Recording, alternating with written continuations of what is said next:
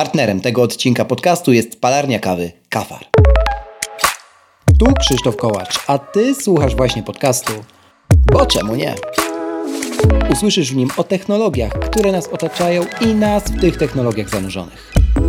Sprawdzam, pytam i podpowiadam, jak korzystać z nich tak, aby to one służyły nam, a nie my im.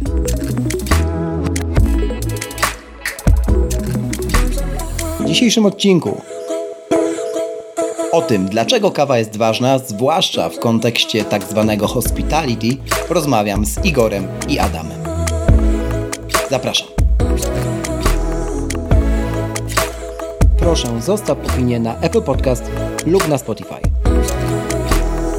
Twój głos ma znaczenie. Zaczynamy.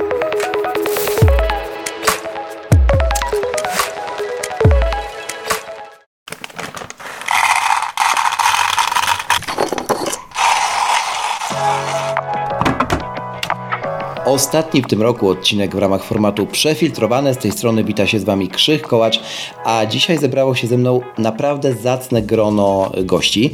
Zanim ich Wam przedstawię, to powiem jeszcze tylko, że bardzo Wam dziękuję za cały ten rok, jeżeli chodzi o format przefiltrowany. Dziękuję również wszystkim palarniom i gościom, których miałem okazję i zaszczyt w sumie gościć tutaj na, na tym moim małym podcastowym stole kawowym, a dzisiaj są ze mną, no nie byle kto, bo sam Adam Laska i e, Igor Stiskun. Dzień dobry. Dzień, dzień dobry, cześć. Słuchajcie panowie, bardzo się cieszę, że się udało was tutaj obu sprowadzić. To wszystko za sprawą palarni Kafar, która jest partnerem tego odcinka podcastu, za co również bardzo, bardzo dziękuję. Zanim oddam głos wam, to jeszcze od razu tylko dopowiem, że wszelkie linki do zarówno palarni, jak i profilów instagramowych i innych rzeczy dziwnych, o których będziemy dzisiaj też opowiadać, znajdziecie w opisie do tego odcinka. No dobrze panowie, to zaczynamy. Adam, Ciebie chyba nie trzeba przedstawiać nikomu, ale mimo wszystko poproszę Ciebie jednak o to, żebyś w skrócie powiedział, kim jesteś, czym się na co dzień zajmujesz dziś, no bo każdy z nas się zmienia i ta nasza przygoda kawowa również ewoluuje. Jasne. Bardzo mi miło w ogóle, że, że, że możemy się spotkać raz, że w takim gronie, ale w ogóle, że mamy możliwość gdzieś tam mm. zaprezentowania się Twoim, twoim słuchaczom. Ja w tym momencie pełnię funkcje wszelakie. Kiedyś byłem baristą, teraz jestem w sumie roasterem w palarni, ale też odpowiadam za. No w zasadzie jestem częścią, częścią zarządu. Tak formalnie to prezesem, a w rzeczywistości to mm. wszyscy u nas są równi. Natomiast do mnie też należy kontrolowanie wszelkiej wszelkiej tej działalności marketingowej. Do mnie należy też cała sfera wizualna tego, co robimy, więc staram się, żeby to wszystko było tak jakby no, w jak najszerszym w szerszym zakresie gdzieś tam pod moją kontrolą, bo zawsze zależało mi na tym, żeby, żeby to po prostu dobrze wyglądało i dobrze, dobrze smakowało.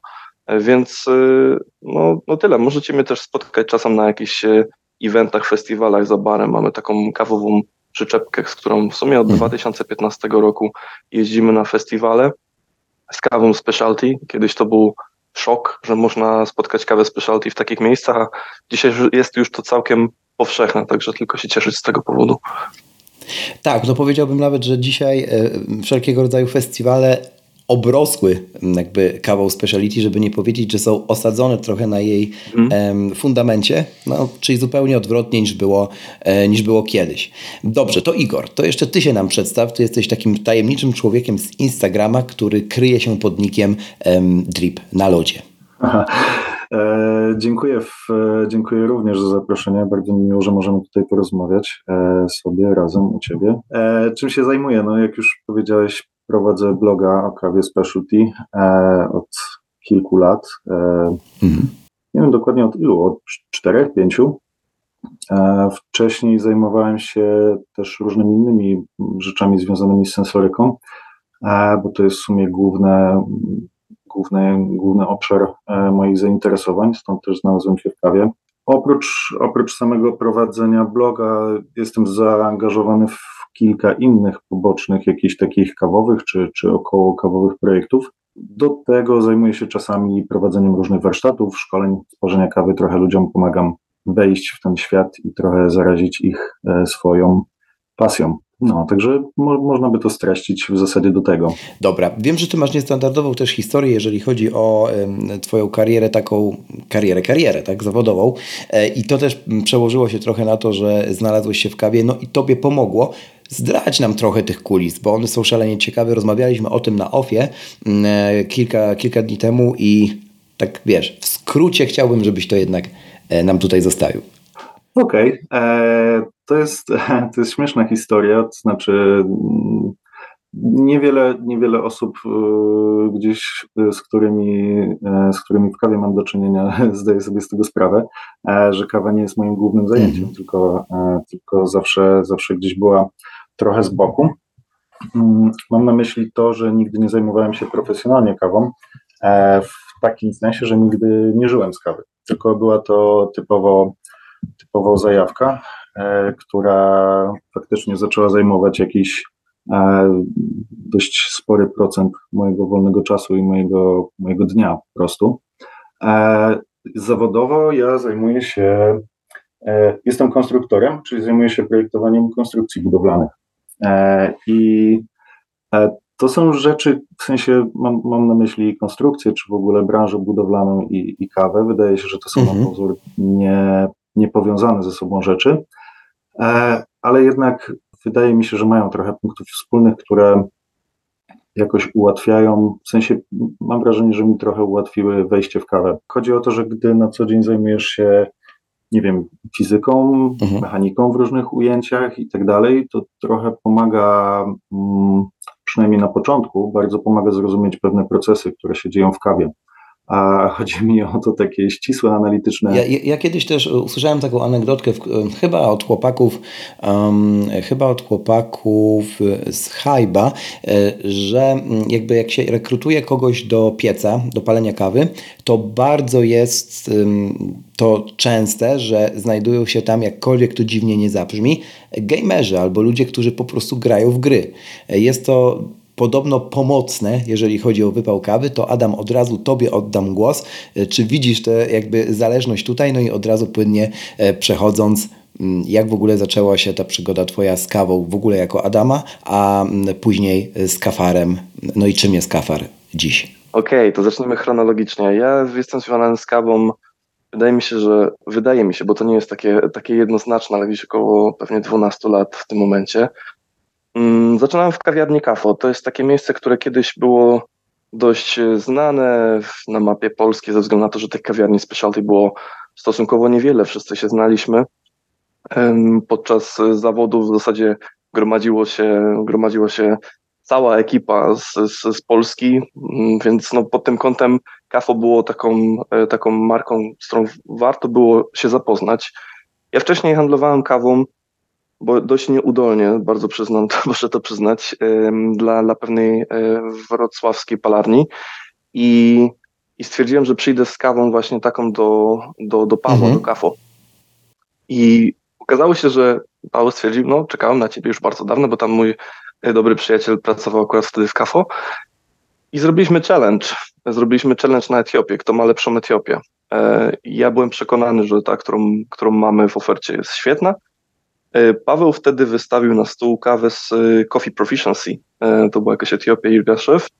I to był taki początek, taki game changer, takie, takie absolutne zdziwienie, że kawa w ogóle może tak smakować i uświadomienie sobie, jak mało ludzi w Polsce mm. miało tego świadomość w ogóle. To był też dzień, w którym zacząłem pracować w kafe, a przestałem pracować w sumie w, w palarni. E, jakkolwiek romantycznie i filmowo to brzmi, to mhm. faktycznie tak było. E, kilka lat pracy za barem tam, takiego, e, takiego uczenia się, kafo wtedy było, dawał mi od razu encyklopedię wiedzy na temat kawy. Jak mówię, wtedy jeszcze to w ogóle na południu Polski nie było rozprzestrzenione, bo w Warszawie oczywiście już było kilka tak. bardzo dobrych kawiarni, ludzi, którzy znali się, się na tym bardzo dobrze. Na południu Polski wcale tak nie było. Ani Wrocław, mhm. ani w sumie Kraków za bardzo nie, nie, nie, nie słynął z kawy specialty wtedy w ogóle. E, więc e, no to było pewnego war rodzaju wariactwo i ja się tym totalnie zachłysnąłem. No i potem przyszedł e, etap taki, żeby jednak zacząć myśleć o czymś swoim, takie prywatne, jakieś życiowe skręty spowodowały, że musiałem no, myśleć nad czymś poważniejszym niż, niż w tamtych czasach mm -hmm. była praca baristy. No i w sumie dostałem propozycję wejścia w e, taką spółkę, e, która miała właśnie by stworzyć tę przyczepę, o której wcześniej mówiłem. No i zrobiliśmy ją. I to był Znowu romantycznie, początek. kontynuujesz ten romantyzm. Staram się, wiesz co, bo to jest, dla mnie to jest zaskakujące. Ja jakby tak yy, naprawdę mhm. często się łapię na tym, że mam takie poczucie no, ja w ogóle jestem osobą, której się dużo rzeczy udaje w życiu tak bez Good jakiegoś większego wysiłku. To trzeba doceniać, nie? Zupełnie to. Wiem, ale boję się, boję się, że się, wiesz, to, boję się, że to się kiedyś skończy.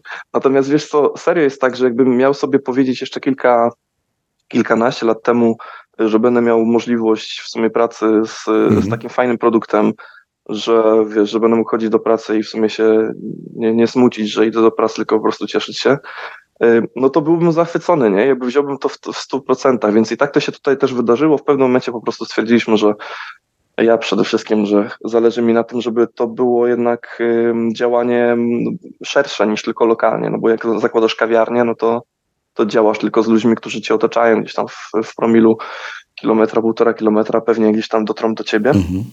ale nie dotrą do ciebie ludzie z drugiego końca świata, czy z, mówiąc realnie z drugiego końca Polski, e, a w przypadku palarni jest to możliwe, nie? I, i dlatego właśnie stwierdziliśmy, że idziemy w kierunku palenia kawy. W tamtym momencie jeszcze nie było tego takiego wielkiego tak. boom na palarnię. Wszystko było rozpoczynane tak bardzo, bardzo powoli. W zasadzie to jakkolwiek to dziwnie nie zabrzmi, no to tak naprawdę rewolucję rozpoczął mhm. Kofet, wprowadzając swój dość tani, a przyzwoity w stosunku do ceny e, piec pięciokilowy i wiele tych palarni wtedy rozpoczynało swoją przygodę właśnie na tym piecu. A dzisiaj mhm. działamy troszeczkę w innym teamie niż na początku. Oczywiście jest dalej z nami Paweł Skafo, ale jest z nami też Błażej Walczykiewicz, który jest no, dużo, dużo y, bardziej rozpoznawalną osobą w branży. Jest osobą, która ma niesamowite doświadczenie y, typowo takie sprzedażowe mhm. tak naprawdę. Dużo ludzi go rozpoznaje i to był taki game changer, jeśli chodzi o nasz rozwój palarniany, więc obecnie sobie tak obserwujemy taki dość, dość znaczny rozrost nas, naszych działań.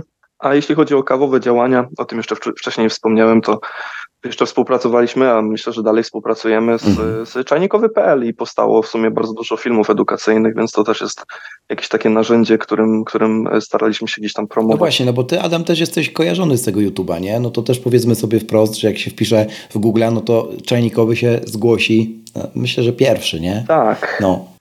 Wiesz co, nie wiem czy pierwszy, natomiast y, w momencie, kiedy, kiedy y, zaczynaliśmy to robić, raz, że YouTube nie był aż takim profesjonalnym narzędziem, jakim jest teraz, y, a dwa, że naprawdę trudno było o taką wiedzę w sumie tak. bardziej przystępną, zaserwowaną, która, która mogłaby rozpromować specialty. Oczywiście wcześniej jeszcze zaczął działać Maciek Duszek z Arabin i, i te filmy też są fantastyczne. E, natomiast jakby czajnikowy.pl w ogóle z założenia starało się robić te filmy bardzo atrakcyjne wizualnie i to tak. było dla mnie też bardzo istotne w ogóle w całym tym projekcie, że one po prostu wyglądają dodatkowo i, dzięki temu przyciągają trochę bardziej e, ludzi do, do tej treści. Natomiast no, tak jak liczyłem, no to naprawdę tam jest ponad 50 filmów natrzaskanych, różnych tematów. Niektórych jestem bardzo dumny, z niektórych mniej, ale, ale naprawdę wracam do nich dość dużym sentymentem ciągle powstają jakieś nowe, e, no ale dużo wolniej z racji tego, że po prostu mam już mniej na to czasu. E, więc teraz jestem na etapie montowania odcinku z, odcinka z próbowaniem espresso we Włoszech i nie mogę się z tego wygrzebać. Mam też sporo materiału z Brazylii i w sumie w sumie jeszcze czeka na, na, na, na, pojawienie się. Więc coś się tam dzieje, coś się tam, coś się tam toczy, ale no mniej już czasu na działania. Tak, e, jakby to też jest naturalny element rozwoju. Wrócę jeszcze na chwilę do tego, do tej rewolucji z piecami, o której dużo więcej e, wspominałeś i opowiadałeś razem z chłopakami e, w podcaście o kawie. Ja zalinkuję oczywiście do tego odcinka, bo to trochę tak jest jak z tym podawaniem wiedzy na YouTubie i w innych różnych mediach, że no właśnie, kiedy to była nisza, no to tam była jedna osoba, nie? I za bardzo nie było w czym wybierać. Kiedy to ewoluowało i kiedy stało się bardziej popularne jako medium, jako forma mm, i też jako źródło szukania tej wiedzy, e, no to pojawili się jakby ludzie znikąd, też tak mówiąc zupełnie wprost, i e, no, naprodukowali treści, które no niewiele przekazują tej wiedzy, nie? W sensie są takie, wiesz, mm, żeby nie powiedzieć zahaczające o początek trzeciej kwali kawowej i to takie ewangelizowanie, nawracanie ludzi na, na speciality, a niekoniecznie sprzedawanie wiedzy, nie? Więc może to też jest odpowiedź, dlaczego, e, dlaczego też Ciebie zainteresowało mm, to, jak chciał to zrobić Czajnikowy, czy, czy jak to wyszło finalnie, nie? Bo, bo jakby nie trudno jest postawić się, wiesz, pięterko wyżej i powiedzieć, no wypijecie zwykłą kawę, tak, bo to się nadal zdarza, mniej, ale się zdarza, e, a trudniej jest jednak, e, jednak edukować, nie? Ciągle do dziś. Jest trudno, tym bardziej, że mm, szczerze mówiąc, wiesz, jak popatrzysz sobie na, na, mhm. na zasięgi, które jesteś w stanie wygenerować w polskim YouTubie i jaki jest z tego y, profit potem, no to jest to szczerze mówiąc Dokładnie misja, tak. nie? To nie jest tak. robienie wielkich pieniędzy, tylko to jest robienie czegoś z pasji.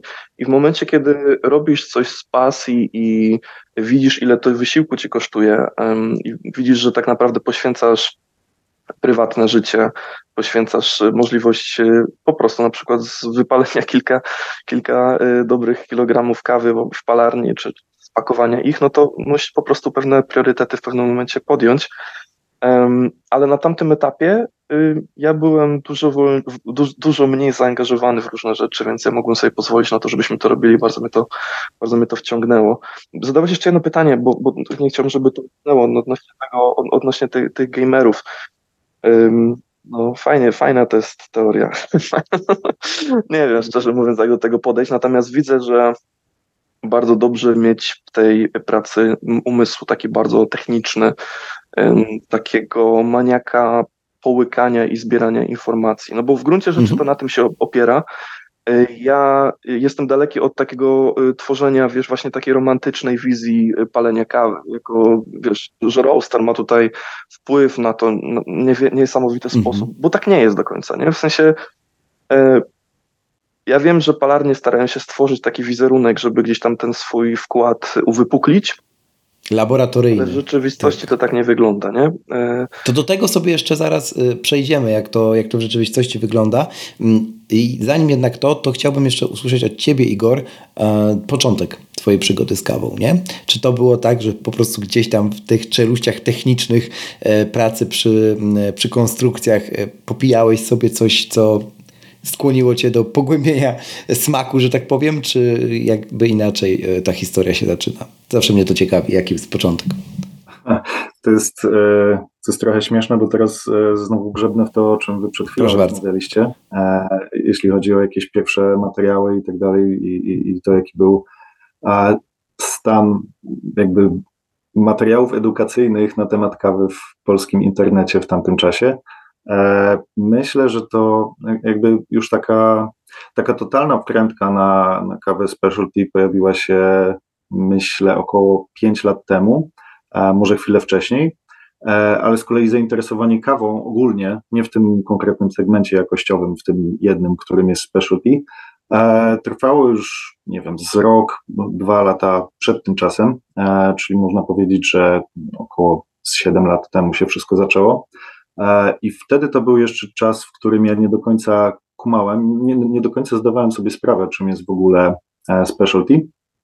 Mm, tylko zacząłem, e, zacząłem zauważać po prostu, że, że różne kawy różnie smakują i to, jaką wybierzemy w sklepie, czy gdzieś tam, jak już potem zacząłem zacząłem szukać po innych miejscach z trochę lepszą kawą, zacząłem zauważyć, że one się między sobą różnią i że mogę szukać po prostu tego, co mi e, bardziej odpowiada. E, I zacząłem się zastanawiać, czemu, z czego to wynika i tak dalej. E, I trafiłem gdzieś w pewnym momencie na właśnie pierwsze filmy Maćka Duszeka, mhm. o, których, e, o których Adam mówił e, z kanału Arabin E, I, I, to pamiętam, były jakieś pierwsze takie materiały, które, które gdzieś mi w ogóle zaczęły trochę rozjaśniać, e, o co, tym wszystkim, o co w tym wszystkim chodzi. E, zaczęły się jakieś pierwsze porównania kaw z różnych krajów, próby zrozumienia w ogóle, o co w tym wszystkim chodzi, dlaczego Kenia smakuje jak Kenia i, i dlaczego smakuje tak bardzo inaczej od Brazylii czy od Gwatemali.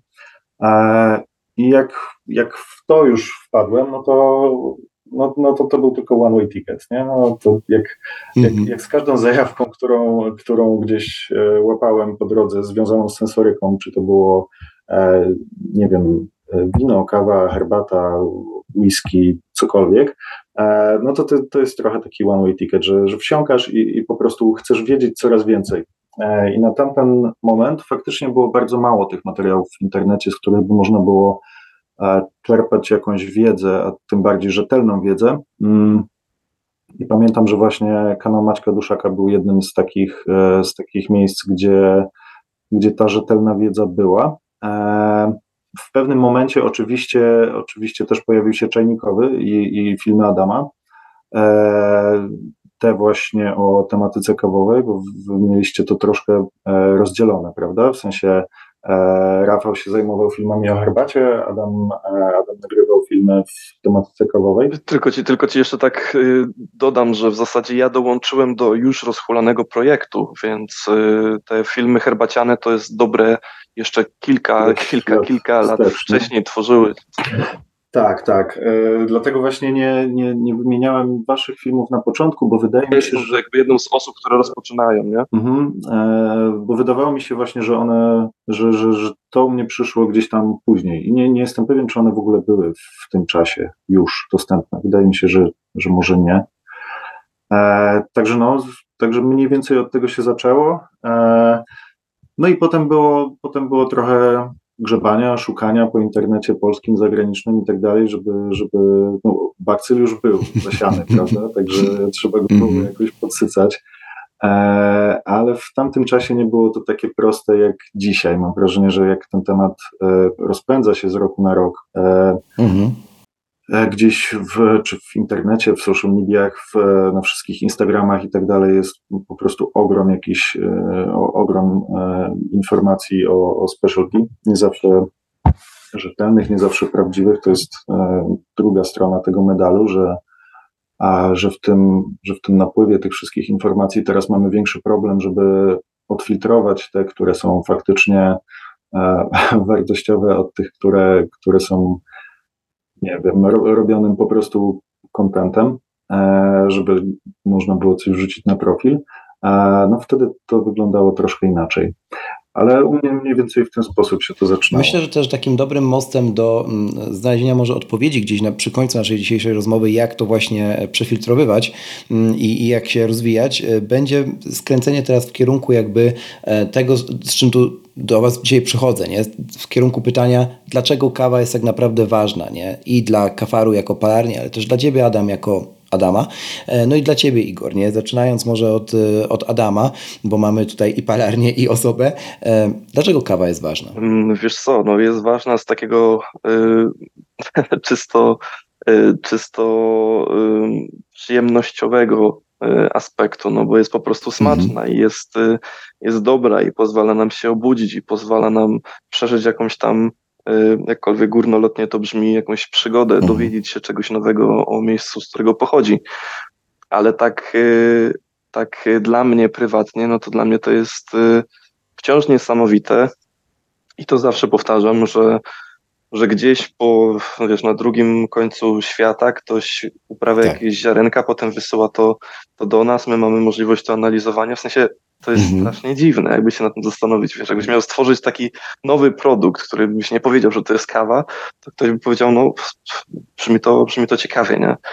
E, więc e, kawa jest dla mnie istotna, no bo w tym momencie to jest e, coś, co pozwala mi funkcjonować tak po prostu zawodowo, ale też czerpać z tego niesamowitą przyjemność, nie? Trzeba czerp- mieć możliwość pracować w taki sposób, że pijesz kawę na przykład, nie?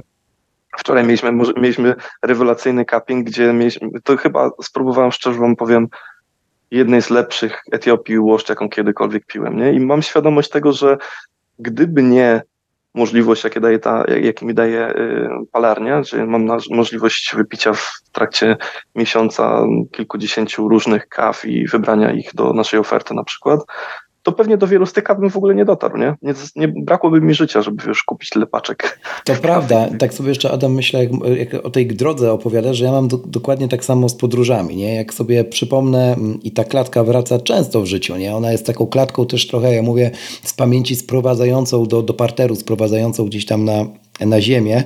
Mm, jak sobie przypomnę pana, który na jakiejś wyspie w Indonezji, nie wiem jak to będzie Gili dla przykładu, o, składa bransoletki tak, na rzemyku i robi to w szałasie na plaży i, i, i jakby ma małego smartfona, z którego sobie nie wiem, słucha transmisji jakieś, czy tam mm, coś ogląda na nim.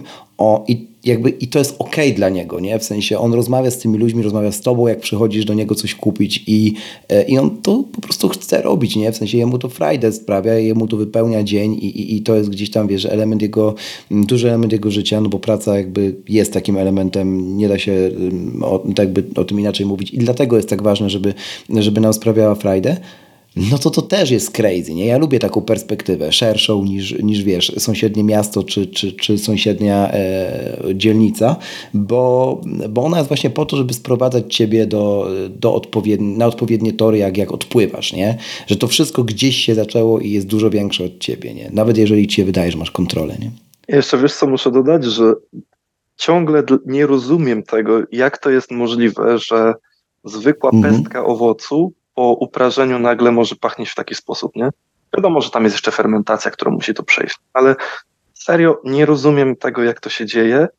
Ciągle, się, ciągle mnie to zaskakuje. Wiesz, często mam coś takiego, że piję kawę i po prostu jestem w szoku, że to jest, wiesz, produkt naturalny, nie, nie, nie jakoś aromatyzowany, nie, nie dodane jakieś 10 innych składników, tylko po prostu czysta natura, nie? Niesamowite to jest ten produkt. No i też jak już sięgniesz do tej takiej natury natury i wróć, będziesz próbował wrócić do tych e, aromatów, do właśnie kaw takich przemysłowych powiedzmy, nie? Czy, czy, czy aromatyzowanych, akurat jesteśmy w okresie świąt, to, to, to wiadomo o co mi chodzi też y, i, i gdzie to można spotkać, ono to... E, to jest ci trudniej, nie? W sensie nagle to tam to nie jest naturalne I, i to jest też niezwykłe, nie? Że ta przemiana w głowie, to uświadomienie następuje w jednym kierunku i trochę trudno jest wrócić, nie? Jakby momentalnie widzimy, że ktoś, ktoś tam już oszukuje, nie? Jasne, jasne, stuprocentowo się zgadzam. Tak, tak mi się wydaje. E, Igor, u ciebie?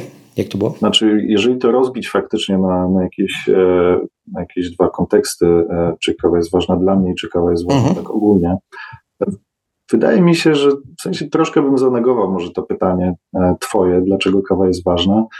Nie uważam, żeby kawa była ważna tak ogólnie. W sensie staram się trochę twardo stąpać po ziemi i zdawać sobie sprawę z tego, że to jest moja jakaś e, troszkę odklejka i że, że dla mnie kawa jest ważna i, i stanowi jakiś istotny element mojego życia i trochę sobie żyję w tej banieczce, w której, e, w której e, no, kawa faktycznie dla mnie coś znaczy, ale patrząc w szerszym kontekście, to czy kawa jest faktycznie, nie wiem, ważniejsza dla świata niż, nie wiem, herbata, kakao, czy jakikolwiek inny napój, czy inna potrawa?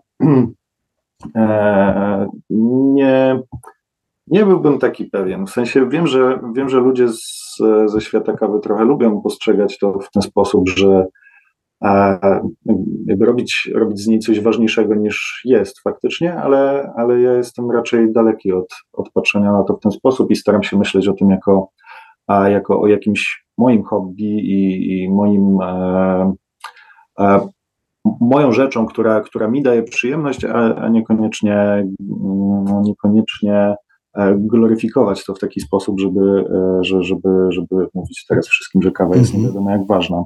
E, no ale tak, dla mnie personalnie kawa jest ważna i faktycznie jest, tak jak Adam powiedział, czymś, co, co mi daje mnóstwo przyjemności i takiej, takiej po prostu frajdy w codziennym życiu. A przy okazji, no, moje życie codzienne jest dosyć aktywne. E, zajmuję się różnymi rzeczami, e, zazwyczaj pewnie zbyt wieloma niż powinienem, e, mhm. w związku z czym tych bodźców w ciągu dnia jest jakiś, jakaś ogromna ilość i kawa, czy sam, sam moment przygotowania tej kawy, bo to można w sumie rozbić na, na dwie części, w sensie jej przygotowanie i jej spożycie potem. U mnie, u mnie przygotowanie zawsze wygląda ręcznie. Raczej bym e, nigdy, nie, nigdy nie pokusiłem się na przykład o o kupienie sobie przelewu, mhm. w sensie ekspresu przelewowego, bo, bo sam, samo przygotowanie tej kawy jest dla mnie już jakby połową przyjemności i E, mówiąc o tych, o tych bodźcach i o tym całym gnaniu e, po prostu każdego dnia i zajmowaniu się milionem spraw, mm, zajęcie się kawą na te, nie wiem, 10, 15 minut, 20, e, to jest coś, co, co, co pozwala trochę zwolnić i oderwać się od tych wszystkich innych rzeczy, które, które masz w danym momencie na głowie E, i, i, i robi ci trochę taką spację w tym twoim czasie w ciągu dnia, kiedy ty musisz faktycznie skupić się na tej jednej rzeczy. E, nie możesz jednocześnie robić innych rzeczy, no nie? że dripa, to musisz się zająć tylko tym i skupić się na tej jednej czynności. E, mhm. I tak samo jak już zrobisz tą kawę, to lubię ten moment, kiedy, kiedy siadasz i skupiasz się tylko i wyłącznie na tym, już pomijając samą tą e, samą tą fizyczną, sensoryczną przyjemność sensorycznego zdania, o którym powiedział e, Adam, czyli smak, zapach i tak dalej. Lubię sam ten, sam ten rytuał i ten moment, kiedy, e, kiedy sobie robisz takie trochę, trochę spa dla głowy w ciągu dnia i znajdujesz ten czas, kiedy zajmujesz się e, tylko tym i to jest taki czas dla ciebie, mm, kiedy, e, kiedy właśnie robisz sobie taką, taką przyjemną spację, zanim przejdziesz do innych rzeczy i trochę... Tak sobie myślę, e, popijając dzisiaj akurat Brazylię od, od Kafaru, akurat zrobioną w Mokamasterze, ale też, no jakby wiadomo, to jest Brazylia, ale jakby w profilu były orzechy, no i te orzechy gdzieś mi tutaj bardzo, bardzo przebijają, ale jakby jest. A która to jest Brazylia? Tak Zgadnij. Powiedz mi. Zgadnij, mistrzu. Czy to jest, czy to jest Santa Cecilia czy Munci Carmelu? Santa Cecilia. Dokładnie tak. Okay. Tak, tak. Okay. tak, świetna kawa i faktycznie miałem do niej dobrego czuja, że, że ona się nada właśnie pod, e, pod Macamastera. Wychodzi całkiem, e, całkiem tak, jakbym oczekiwał. E, a ja jeszcze tam lubię, jak, lubię sobie dobierać do tego Macamastera kawy w taki sposób, żeby one, o, no wiesz, Mocamaster to jest, to jest rzecz, która ma szybko zrobić dużo dobrej kawy, nie? Jakby i tam się musi zgadzać. I tutaj się zgadza, nie? Także, także, także tak. E, natomiast wracając i jak sobie ją popijam, to sobie myślę jeszcze o tym hospitality, które jest tak niedoceniane i ważne. Mm, I, i ono trochę łączy te wasze wypowiedzi poprzednie, poprzednie no bo tak, z, z jednej strony faktycznie palarnie e, tworzą jakby ten czar, nie? Tworzą, tworzą to, że kawa mm, jakby pachnie i smakuje tak, jak, jak to robi.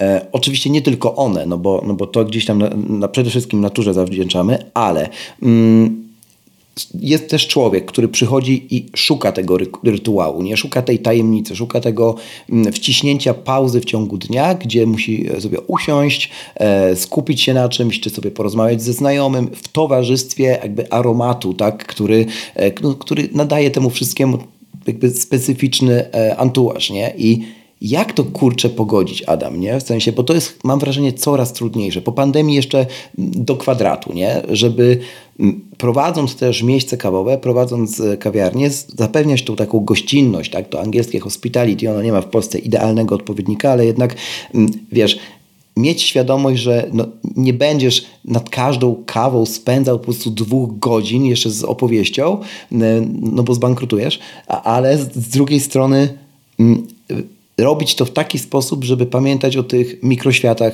po które ludzie tam przychodzą, nie? Na chwilę, wcisnąć pauzę, nie? Ja jeszcze zacznę trochę inaczej, bo chciałem się odnieść do tego, co Igor wcześniej powiedział odnośnie tego, że kawa niekoniecznie jest aż tak ważna, jeżeli weźmiemy pod uwagę, ile pieniędzy generuje to, jeśli chodzi o, o, o, procent udziału w gospodarce danych krajów, to no nie mhm. możemy powiedzieć, że to jest taki, taki mapet mały, który po prostu jest tylko i wyłącznie dla nas. Bo z perspektywy naszej oczywiście tak jest, ale z perspektywy poważnego biznesu, no to to jest, to jest naprawdę ważny produkt. I oczywiście tutaj musimy wziąć pod uwagę w tym wszystkim, że chodzi o eksport, czyli no wiadomo, że, że nie wszystkie kraje mają możliwość hodowania kawy, więc muszą zakupić, zakupić tę kawę od innych krajów. Natomiast no, warto też z takiego czysto biznesowego punktu widzenia y, popatrzeć na to, jakie generuje to zyski i jak bardzo nieporównywalne jest to w stosunku do, do herbaty na przykład, nie? Więc y, to tak tylko dodając. Natomiast jeśli chodzi o kwestię łączenia tej takiej precyzji, takiego, takiego surowego traktowania tych wszystkich cyferek, żeby, żeby kawa po prostu wyszła dobra, z tym, żeby po prostu przyjąć kogoś przy, do, przy dobrej filiżance kawy. Hmm, wydaje mi się, że no, od tego trzeba mm. przede wszystkim zacząć. Najpierw trzeba być fajnym człowiekiem e, do serwowania kawy, a potem trzeba być e, no, ściśle analitycznym umysłem. Najpierw trzeba po prostu stworzyć atmosferę, żeby ktoś się czuł dobrze u ciebie jako gość, a potem, potem serwować mu najwyższej jakości produkty, jakie się da. I oczywiście czasem -hmm. się mhm. tego nie da pogodzić. I dlatego właśnie jest tak, tak wielka różnorodność. Dlatego ty jako klient możesz stwierdzić, no nie chcę tam chodzić, nie? Bo mimo, że mają kawę super, to mają bufonowatych baristów i jakby, wiesz, nie wyobrażam sobie podnosić ciśnienia w ten sposób. Chciałem, chciałem ten, ten kortyzol wytwarzać trochę w naturalny sposób dzięki kofeinie. Um, ale dla mnie to jest super ważne, wiesz, ta kwestia mm, tego hospitality e, jest super ważna. Mm, mam możliwość pracowania obecnie za barem w sumie tylko raz w tygodniu, Y, ale jest to taka totalna tabaka, gdzie jestem zupełnie sam. I, y, i to jest mhm. takie kilka godzin, gdzie dodaję, dostaję solidny w kość, przewija się myślę z może nie wiem, 70 klientów między, między w te trzy godziny i rozmowy są wszelakie. Od Realu Madryt i Barcelony, przez Piasta Gliwice, przez kwestie zdrowotne, co u kogo się zmieniło, bo ci ludzie cały czas docierają, i uwierz mi, że po takim czasie ja wychodzę po prostu, wiesz, ja się cieszę, że mam... Tak, no jestem w stanie to uwierzyć, no bo, Więc no bo to jest też 70 nie? różnych historii, nie? które dostajesz na twarz i tak, no na każdą tak. jakoś reagujesz. Nawet jeżeli byś zareagował milczeniem, no to twoja hmm. głowa nie będzie milczeć. Nie? I, I to jest taki to też jest y, znamienne dla takich zawodów, które są usługą, ale też są usługą właśnie związaną z hospitality. Fryzjerzy, nie, jakby barmani, tatuatorzy, mhm. E, właśnie baryści, tak? To, to nigdy nie jest w jedną stronę komunikat, nie? I, I, o tym się rzadko mówi, nie? Dopiero trzeba poznać te środowiska, żeby i, i pogadać z tymi ludźmi, żeby właśnie zrozumieć, że jakby oni czasami prowadzą kilka prac jednocześnie, nie? Od psychoterapeutów po, po, wiesz, no, po, po wypłakiwanie się w rękaw, etc., nie? To, no. Wiesz, różne są historie i niektórzy potrzebują takiego kontaktu, niektórzy nie. Ja to też staram się wyczuć, ale, ale powiem Ci szczerze, że, przez to, że to jest tak naprawdę relacja z tymi ludźmi przez dobrych, no można powiedzieć, kilka lat, to no, powiem ci, że w może 40% przypadków ludzie podchodzą nie pytając na przykład o kawę, tylko dostają ją już od razu, nie? bo wiem, co na przykład sobie życzą. Także mamy taki, taki system, że jeżeli by się coś zmieniło, mają mnie uprzedzić, nie? Więc i ja widzę też, jak oni to odbierają. Widzę też, jak się cieszą tym, że wiesz, że, że pamiętałem, nie? Jak mają na imię, że, że, pamiętałem jakieś szczegóły z ich życia, że byli chorzy dwa tygodnie temu i co, co się z tym dalej dzieje, nie? Więc wydaje mi się, że to jest bardzo ważne bo kawy to się można serio napić gdziekolwiek, nie? Ale doświadczyć tej takiej, um, takiego trochę zrozumienia też z drugiej strony, no to, to, jest, to, jest, to jest to, co jest najważniejsze. I problemem branży specialty jest to, że um, ludzie tak samo jak ja na samym początku mają poczucie, że dowiedzieli się tajnej wiedzy i ludzie, którzy przychodzą, tej wiedzy nie mają, więc oni są jakoś tam gorsi albo są, są w związku z, tego, z, tym, y, z tym nietraktowani fair. I to nie jest fajne, nie? Trochę się już to zmieniło y, w większości miejsc, ale, ale no, to było bardzo, bardzo odpychające przede wszystkim do, do, do kawy specialty, nie?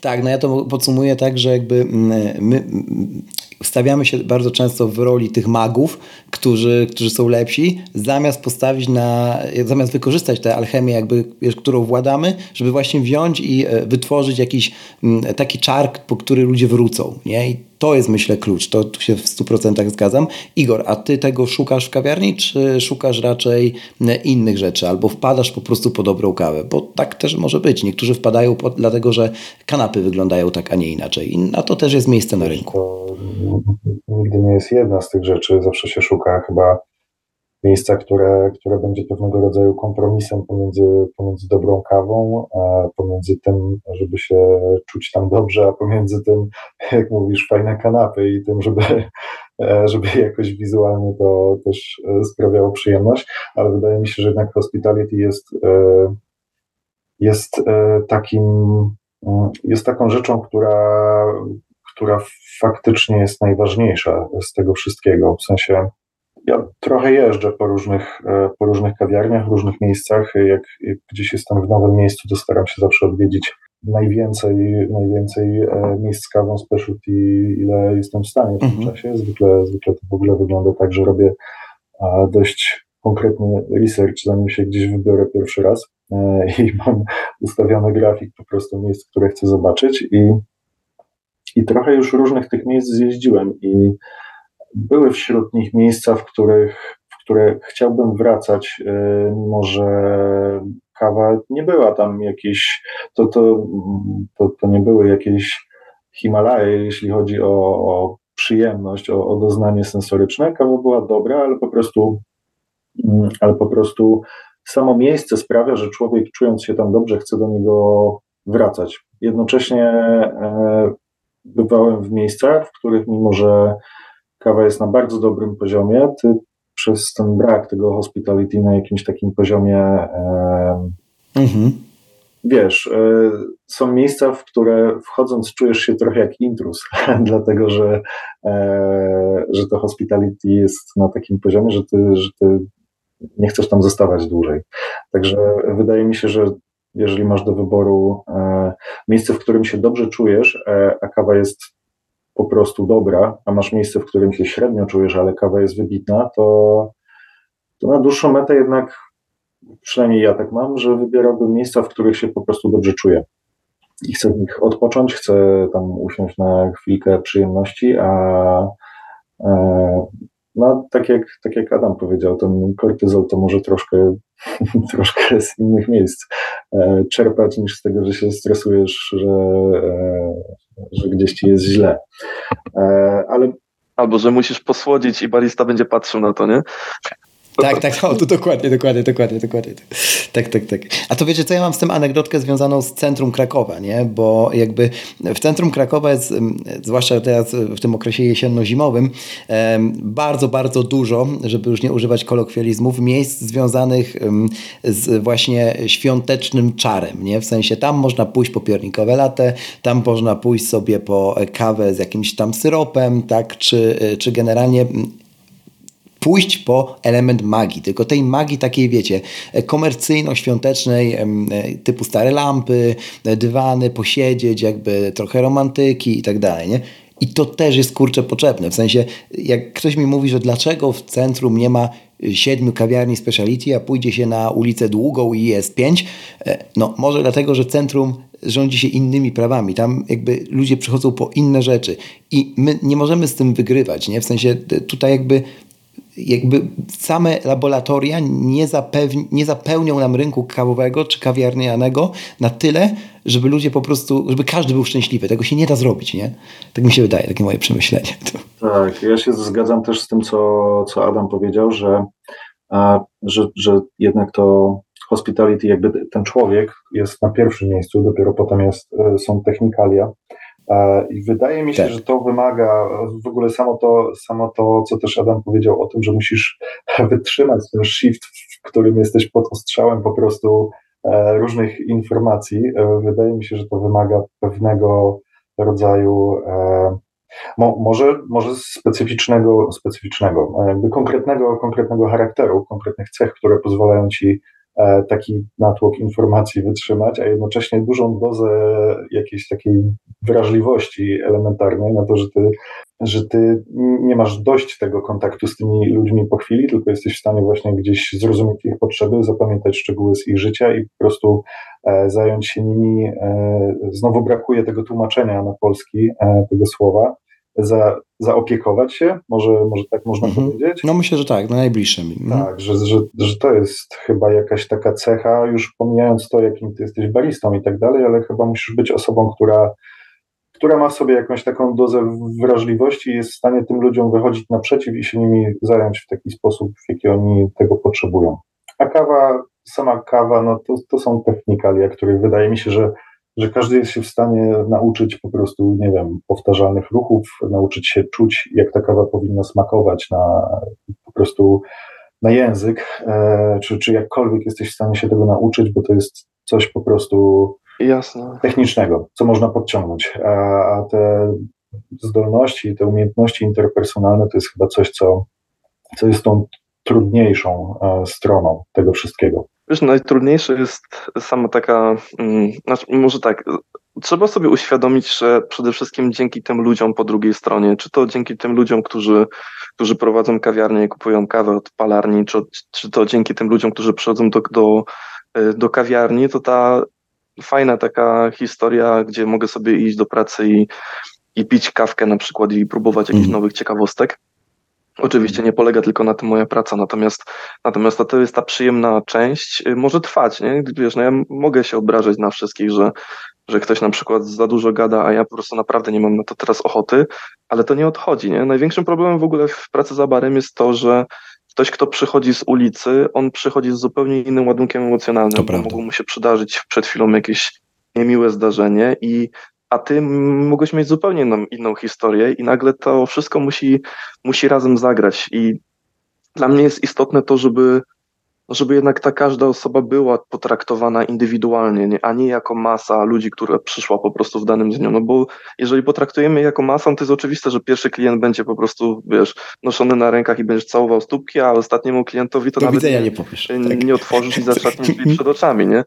No to to tak nie może być, nie? To to musisz, musisz mieć ten taki tryb no, takiego resetu za każdym razem i tego uśmiechu za każdym razem. To też jest trochę coś, co, co wyniosłem z Kafo. Y, z Kafo zawsze mieliśmy taką zasadę, że wiesz, jak ktoś wchodzi, to barista musi być frontem do niego, musi mm -hmm. go przywitać. Mm -hmm. To mhm. są podstawy.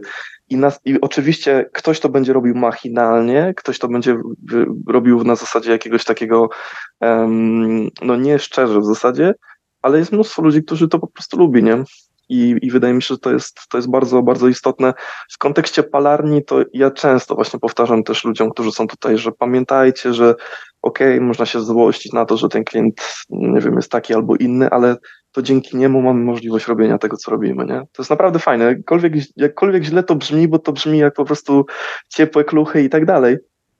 E, ale, ale tak jest, no. Wiesz, no, dzięki, dzięki tym ludziom, nawet dzięki tym niemiłym ludziom mamy możliwość picia tej kawy, robienia tak, tego.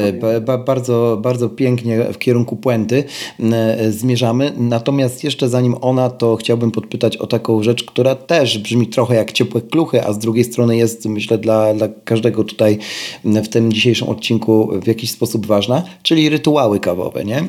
Czy wy macie jakieś swoje rytuały kawowe, na przykład o poranku, w połowie dnia, etc. Zawsze mnie to ciekawi, bo każdy jak już ma, to ma jakieś takie super odjechane, na które bym pewnie nie wpadł, a czasami jest to po prostu pojedyncze espresso. Adam, zostawiając Ciebie przy mm. głosie. No jestem ciężkim przypadkiem, bo ja nie, ja, to nie jest tak, że ja muszę pić kawę codziennie.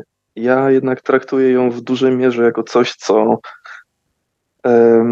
no wiesz, no raz pijesz, raz próbujesz powiedzmy, nie wiem, 40 filiżanek y, czy 40 czarek kawy na cuppingu, a, a następnego dnia no jakby wiesz, no, no nie piję, bo na przykład nie mam, nie mam możliwości zaparzenia sobie jakiejś super, bo akurat nie zadbałem o to, żeby mieć w domu dobrą kawę, nie?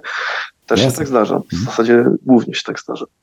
Więc ja, ja nie jestem dobrą, dobrą osobą, bo ja nie jestem po tej, do końca po tej stronie takiego takiego, y, pewnie po której stronie bardziej jest, jest, jest Igor, y, takiego, takiego klienta branży specialty. I to ja mówiłem już to w wielu miejscach, ale powtórzę też i u, u ciebie, że ja bym nie chciał być w roli klienta specialty, bo no nie, bo to jest, to jest bardzo, bardzo, bardzo z, z, taka niewdzięczna rola, wydaje mi się.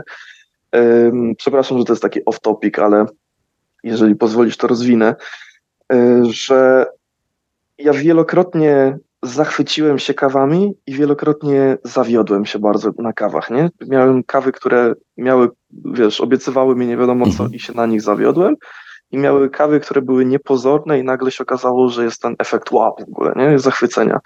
No i teraz, jesteś klientem mm, branży specialty, no i w sensie co, raz raz trafiasz w dobrą, raz trafiasz, wiesz, raz trafiasz w dyszkę, raz trafiasz w ogóle w ścianę obok w tym darcie, to jest bez sensu. Nie, nie ma tutaj niestety mm, w tej, w, tej, tej branży możliwości nawet stworzenia jakichś takich kryteriów, które zagwarantowałyby to, co w zasadzie w tym dużym biznesie, takim koncernowym, kawowym biznesie jest potrzebne, czyli pewnego rodzaju powtarzalność i, i, i spełnienie obietnic, które, które kawa ze sobą niesie.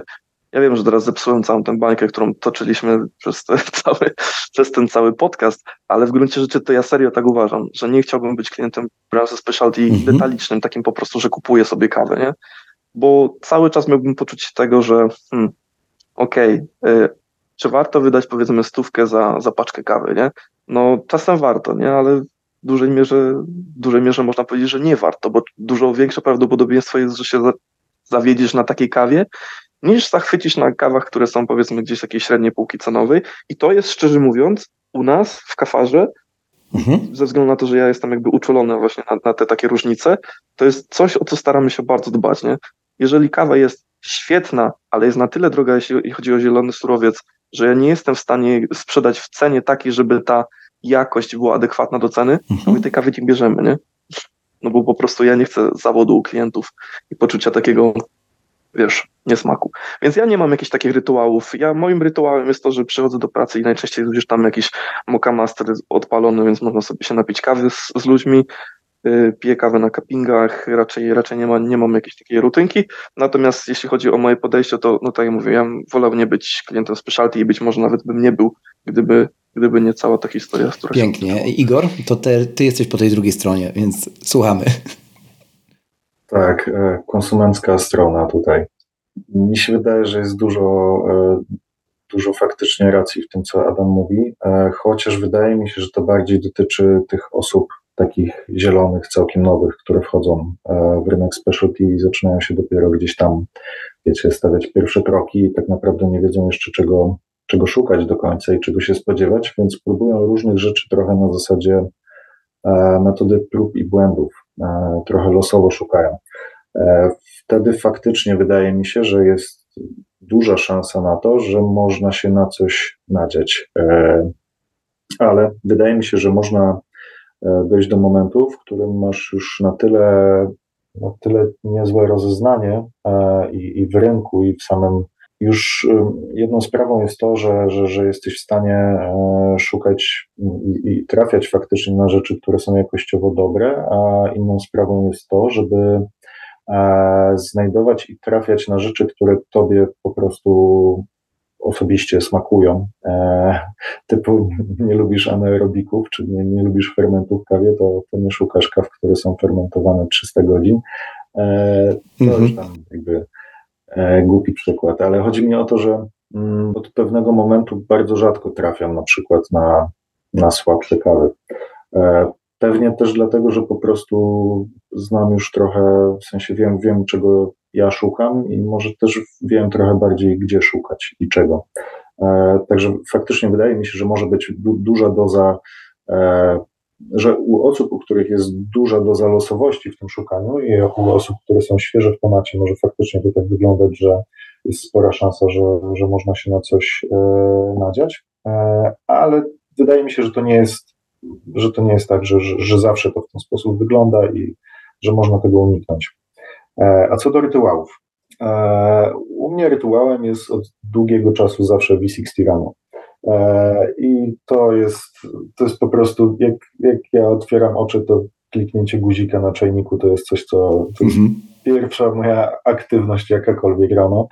Czasami, wiem, wiem, że czasami mam tak, że po prostu wstaję, jeszcze jestem na tyle niekumaty, że to nawet takie rzeczy mi mogą sprawiać przyjemność, więc czasami robię nawet tak, że dzień wcześniej już przygotowuję sobie pewne rzeczy, w sensie, że e, mam ustawioną temperaturę na czajniku. Naprawdę. E, mam ustawiony okay. serwer V60 i gdzieś leży obok jeden filtr.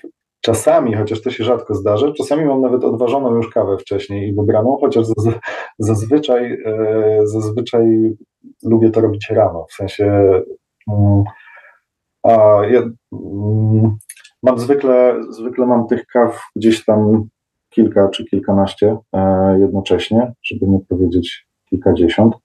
E, też się zdarza, ale w każdym razie lubię ten moment, kiedy, kiedy rano, wiedząc już, jak się czuję i tak dalej, jaki mam dzień, chcę sobie wybrać kawę pod konkretny dzień. E, to jest może jakieś takie małe dziwactwo, bo można mieć po prostu jedną paczkę kawy otwartą i się nad tym nie zastanawiać, ale ja lubię wybrać tą konkretną kawę rano, na którą mam ochotę. Jasne. E, no i, i, no i potem standardowo no, płynek mielimy, e, parzymy. ale no tak, to, to, to jest praktycznie zawsze V60, to jest, nie wiem, 99% przypadków ta pierwsza kawa rano i robię ją zawsze po prostu, zanim jeszcze, zanim się zabiorę za cokolwiek. Mm -hmm, To jest jakiś taki mały rytuał, a potem na, na chwilę po prostu usiąść z tą kawą, się na niej skupić, trochę się nią zachwycić i wtedy można zaczynać dzień. Jak już sobie zrobisz jakiś taki, jakąś taką małą przyjemność, mm. żeby mieć taki pierwszy pozytywny stryczek, który ci da trochę energii e, do życia, to a potem można działać i zdobywać świat. No i Igor nam tutaj trochę romantyzm przywrócił, ale spokojnie, tak, bo tak, ostatnie tak, pytanie.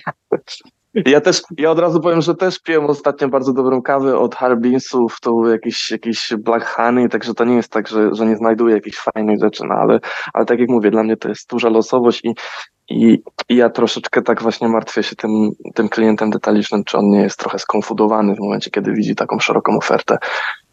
Często tych samych kaw, tylko w innych etykietach, a jedna różni się na przykład o 15 zł, nie? więc którą wybrać wtedy. A ja mogę jeszcze zapytać pytanie, pytanie Igorowi, bo chciałem zapytać o tę nazwę twoją. Czy, czy, czy Drink na lodzie to jest wynik jakiegoś, jakiejś ciekawej historii, czy po prostu jest to kawa, która, która, którą miałeś kiedyś yy, taką, tak, twoja ulubiona kawa, którą, którą kiedykolwiek robiłeś? Ja jestem trochę hejterem cold brew. E, okej, okay. okay. Znaczy, to jest... tak, to znaczy...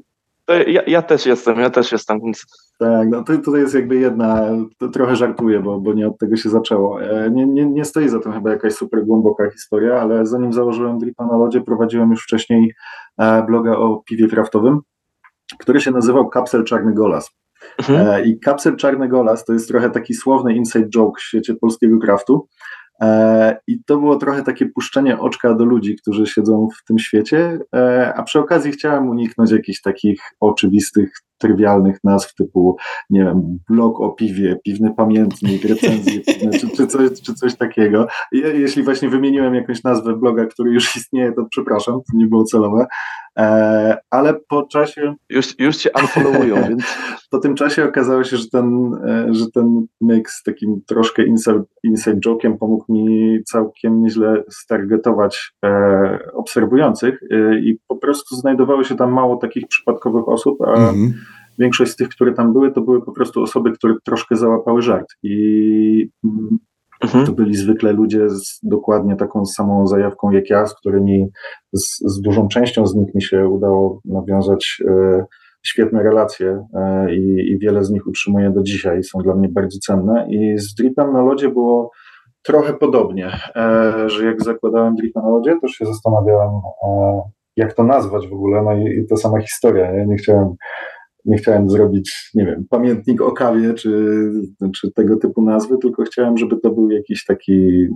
E, to, no, to jest coś takiego, że nie interesując się kawą specialty czy alternatywami, nazwa drip na lodzie nic ci nie mówi, no nie? W sensie, jak tak. ci gdzieś mignie na Instagramie, to nie wiesz, nie wiesz w ogóle o co chodzi. Ale jak jesteś w temacie i trochę się nim interesujesz, to od razu, od razu łapiesz, e, co to, co to znaczy, jaki jest kontekst i, i o co chodzi.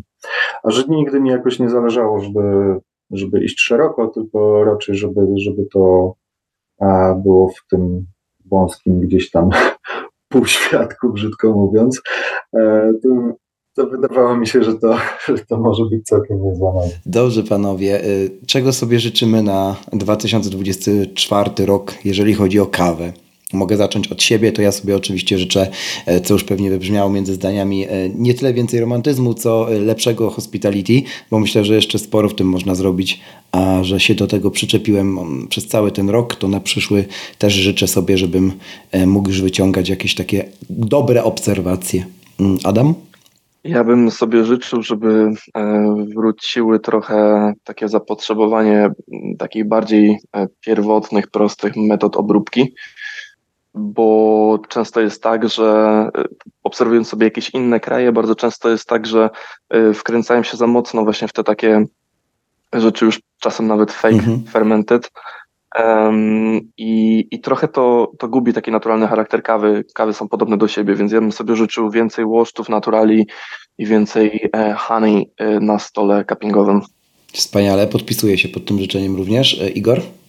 Mm, jest, jest, jest coś w tym, co Adam mówi, w sensie, e, w sensie, że z jednej strony życzyłbym sobie tego samego, e, bo ja też raczej jestem po tej, po tej klasycznej stronie, a z drugiej strony życzyłbym sobie mhm. różnorodności.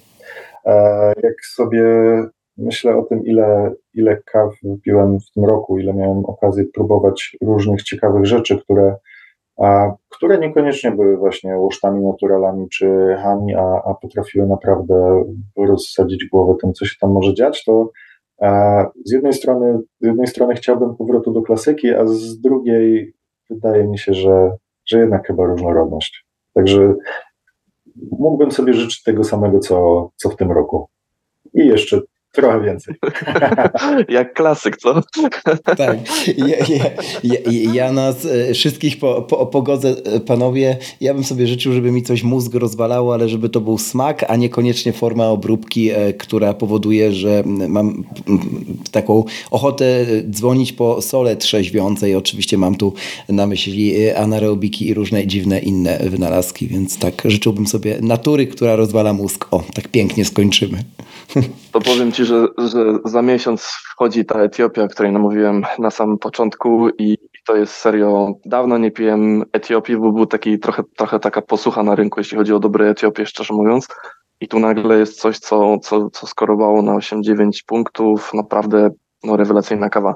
Więc myślę, że no, y, no bądźcie, bądźcie, bo naprawdę... Możesz zdradzić, jak się nazywa? Naganiam was. Czy to jeszcze nie jest na tym etapie?